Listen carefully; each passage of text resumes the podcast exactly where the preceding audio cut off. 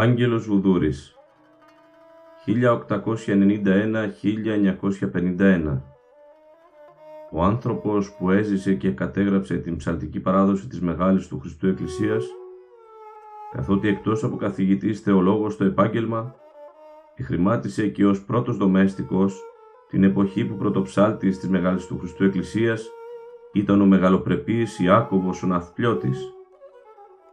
Διαβάζουμε τα συγγράμματα και τα απομνημονεύματα του Αγγέλου Βουδούρη με σκοπό να ωφεληθούμε και να μάθουμε εκ των έσω για την εκκλησιαστική μουσική παράδοση της Μεγάλης του Χριστού Εκκλησίας και όχι μόνο.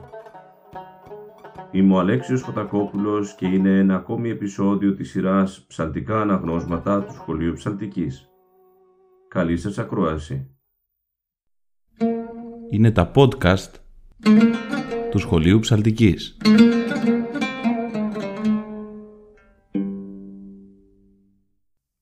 Αγαπητοί φίλες και φίλοι χαίρετε. Στο σημερινό επεισόδιο θα συνεχίσουμε την ανάγνωση του βιβλίου του Αγγέλου Βουδούρη με τίτλο «Πρωτοψαλτικά». Στο βιβλίο αυτό ο Άγγελος Βουδούρης παρουσιάζει πληροφορίες που για χρόνια συνέλεγε κατά την αναστροφή του με πρόσωπα της εκκλησιαστικής μουσικής όπως ο πρωτοψάλτης Μεγάλης Χριστού Εκκλησίας Ιάκωβος Ναυπλιώτης με σκοπό να διασώσει από τη λύθη του χρόνου σημαντικά στοιχεία γύρω από γεγονότα και πρόσωπα της πατριαρχικής μουσικής παράδοσης. Ας ξεκινήσουμε λοιπόν. Διαβάζουμε. Παράγραφος 235 Κατά τον Γεώργιον Ρήσιον, ο λαμπαδάριος Αντώνιος ο Ανδριανουπολίτης απέθανε το 1833 εξ ασθενείας εξής έπασχεν. Ή το δε ο Αντώνιος διδάσκαλος του Ρησίου στην μουσικήν. Παράγραφος 236 Ο λαμπαδάριος Νικόλαος το Γιάννου κατήγετο εκπόλεως κειμένης εν Βουλγαρία και ήτο συγγενής του Πατριάρχου Γρηγορίου του Έκτου. Τον ιόν τούτου Ιωάννην είχε βαπτίσει ο πρωτοψάλτης Ιωάννης ο Βυζάντιος. Είχε δε διδαχθεί παρά του πατρός ο Ιωάννης Λαμπαδαρίδης στην εκκλησιαστική μουσική και επί έτη πολλά έψαλεν εν το ναό Αγίου Γεωργίου του Αγίου Ταφικού Μετοχίου. Παράγραφος 237 Ο λαμπαδάριος του Πατριαρχικού Ναού Νικόλαος ήτο και διδάσκαλος και διευθυντής της αλληλοδιδακτικής σχολής του Φαναρίου της κειμένης εν Πετρή Καπή οδός Τσικμάζ. Είχε και βοηθών διδάσκαλων Κωνσταντίνων των Βυζάντιων εκ Σαρμασικίου, ώστις ταυτοχρόνως έψαλεν εν το εν γαλατά ναό των ταξιαρχών. Παράγραφος 238 Επί πρωτοψαλτίας του Γεωργίου Βιολάκη, ο πρώτος δομέστικος επληρώνεται 8 λίρας Οθωμανικάς χρυσάς κατά μήνα μισθών. Ο δεύτερος τιούτος 7. Όταν προσέλαβαν τον Αριστίδιν ως πρώτον δομέστικον έξωθεν από ψάλτην δεδοκιμασμένων, τότε εις εκείνον μόνον επλήρωσαν 9 λίρας μηνιαίως. Παράγραφος 239 Οι υπάλληλοι εξωτερικοί του Πατριαρχείου κατά την ισχύουσαν τάξη την παραμονήν ημέραν της εορτής του ονόματος αυτών προσερχόμενοι εισπάζοντο την δεξιάν του Πατριάρχου ώστε στην επομένη ημέραν επεσκέπτετο τούτους ο ίδιος ήδη αντιπροσώπου αυτού αναλόγως του εορτάζοντος προσώπου το αυτό έπρατον και οι πατριαρχικοί ψάλτε. Εις τούτο επίσης υπεχρεούντο και οι καθηγητέ και οι διδάσκοντες εν γέννη στα σχολεία του γένους, ως εν τη μεγάλη του γένους σχολή, εν τη ιερά εν χάλκη θεολογική σχολή και εν το πατριαρχικό και εθνικό Ιωακιμείο Παρθενογωγείο. Ο δε πατριάρχης αυθημερών της ονομαστικής αυτοενεορτής έστελε διαμέν τους πρωτοβαθμίους καθηγητάς των δευτερεύοντα εκ των πατριαρχικών διακόνων, διαδέ τους δευτεροβαθμίους των τριτεύοντα τιούτων. Τη 6η Σεπτεμβρίου 1936 ημέρα Κυριακή.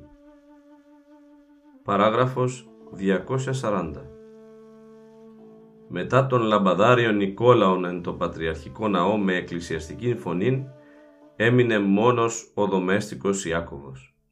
Εδώ υπάρχει μία σημείωση που αξίζει να τη διαβάσουμε και λέει τα εξής. Η φωνή αυτή εν τη γλώσση των μουσικών και χαντέδων λέγεται «ντασιντή», εκ της τουρκικής γλώσσης σημενούσης την καλήν και χονδρούτσικην φωνήν. Ας συνεχίσουμε στο κείμενο. Παράγραφος 241 Ως πρωτοψάλτης ο Γεώργιος Βιολάκης ελάμβανεν ως μισθόν τον μήνα 11 χρυσάς λίρας Τουρκίας. Ο δε λαμπαδάριος Αριστίδης 9 λίρας. Εκ των δομεστίκων ο πρώτος είχε μισθόν 8 και ο δεύτερος 7 λίρας.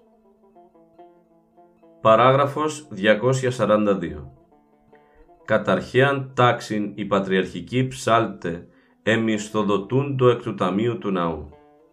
Από δε της Πατριαρχίας Ιωακήμ του Τρίτου της Δευτέρας ορίστη ο πρωτοψάλτης και ο λαμπαδάριος όπως πληρώνονται εκ του Εθνικού Ταμείου, των λοιπόν υπαλλήλων πληρονομένων εκ των εισπράξεων του ναού. Παράγραφος 243 Από το 1911 και εξής, οι μισθοί των πατριαρχικών ψαλτών ήσαν οι εξής.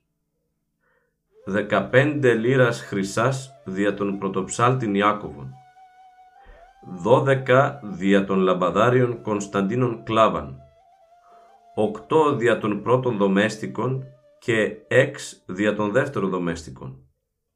Μετά των μεταπολεμικών εποχών, ότε ορίστη ο μισθός των ψαλτών του ναού επί τη βάση της ισχύουσας νέας αξίας του χαρτονομίσματος, ο πρωτοψάλτης εμισθοδοτήτω διαλυρών ογδοήκοντα, ο λαμπαδάριος δια εβδομήκοντα, ο πρώτος δομέστικος δια τριάκοντα λιρών και ο δεύτερος δομέστικος δι 25.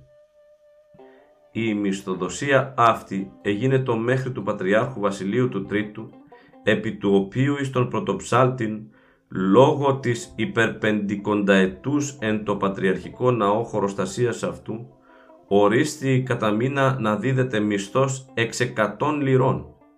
Τότε υυξήθησαν και οι μισθοί των άλλων πατριαρχικών ψαλτών, του λαμπαδαρίου εις ογδοήκοντα, του πρώτου δομεστίκου εις πεντήκοντα και του Δευτέρου Ιστριάκοντα. Παράγραφος 244 Η πραγματεία ετυπωθήσα εν το παραρτήματι της εκκλησιαστικής αληθείας τεύχος δεύτερο 1900 υπό τον τίτλον «Μελέτη συγκριτική της νυν γραφής προς την του Πέτρου του Πελοποννησίου και της αρχαιοτέρας γραφής» και με υπογραφήν του πρωτοψάλτου Γεωργίου Βιολάκη είναι έργον του τότε Πατριαρχούντος Κωνσταντίνου του Πέμπτου καθώς και η προθεωρία του τυπικού του 1888 είναι έργον του αυτού συνταχθέν παρά αυτού όντως τότε Μητροπολίτου Μυτιλίνης. Εκ της αναμίξεως του Κωνσταντίνου Βαλιάδου εις τα ζητήματα της μουσικής μεδρών πρόσωπων των Γεώργιων Βιολάκην καταφαίνεται πόσο ο Βαλιάδης ενδιαφέρεται να αναδειχθεί ο πρωτοψάλτης ούτως απέναντι του άλλου ψαλτικού κόσμου ως ανώτερος πάντων και επομένως άξιος να πρωτοψαλτεύσει. Τη 29η Σεπτεμβρίου 1936, ημέρα Δευτέρα. Παράγραφος 245 Μέχρι της εποχής του Μπαλασίου γενικώς το εκκλησιαστικό μέλος ήταν σοβαρόν. Τα χερουβικά Γρηγορίου του πρωτοψάλτου έλαβον άλλη νυφήν. Παράγραφος 246 Εν της παλαιότερης χρόνης, εις την θέση των ψαλωμένων νυν χερουβικών, εγένετο το κήρυγμα και κατόπιν οικολούθη ο χερουβικός ύμνος ως της ή το συντομότατος ψαλόμενος εις μέλος δοξαστικού. Όταν εις την κατόπιν εποχήν δεν έγινε το κήρυγμα μετά την ανάγνωση του Ευαγγελίου, τότε των χρόνων του κηρύγματος εποφελήθη ο μουσικός χορός, ώστις έψαλε των χερουβικών ύμνων εις μέλος εκτενέστερων. Το μέλος των χερουβικών των μεταγενεστέρας εποχής διαφέρει του αυστηρού αρχαίου εκκλησιαστικού μέλους. Παράγραφος 247 Το μέλος ήρχισε να αλλοιώνεται υπό του λαμπαδαρίου Ιωάννου του Βυζαντίου, τον οποίον ήτα εκολούθησε και ο δομέστικος Στέφανος και με έναν φώτερη εν της προλόγης των μουσικών κειμένων άτινα εξετύπωσαν αυτοί εν το πατριαρχικό τυπογραφείο αναγράφουσιν ότι είναι τα μέλη όπως ψάλλονται κατά την πατριαρχική παράδοση, όμως παρήλαξαν εις την μουσική γραμμή πολλαχού το μέλος. Παράγραφος 248 Η διαφορά της γραμμής παρατηρείται εις την μουσική κυψέλιν του Στεφάνου και εις το επωνόματι του πρωτοψάλτου Κωνσταντίνου εκτυπωθέν δοξαστάριον, όπερ δεν είναι προϊόν του μουσικοτά του Κωνσταντίνου, αλλά του ιδίου Στεφάνου. Επίσης, το αυτό παρατηρεί της και εις τας γενομένας εκδόσεις Ιωάννου του Λαμπαδαρίου και ήτα πρωτοψάλτου του Ηρμολογίου των Καταβασιών Πέτρου του Πελοποννησίου, καθώς και του Αναστασιματαρίου του αυτού, όπερ επανειλημμένος ετυπώθη ζώντος του πρωτοψάλτου και κατόπιν παρά του Ιού εκείνου Δημητρίου. Σε αυτό το σημείο αγαπητοί φίλες και φίλοι φτάσαμε και σήμερα στο τέλος αυτής της εκπομπής. Μέχρι την επόμενη φορά να είστε όλοι και όλες καλά. Χαίρετε. Είναι τα podcast του Σχολείου Ψαλτικής.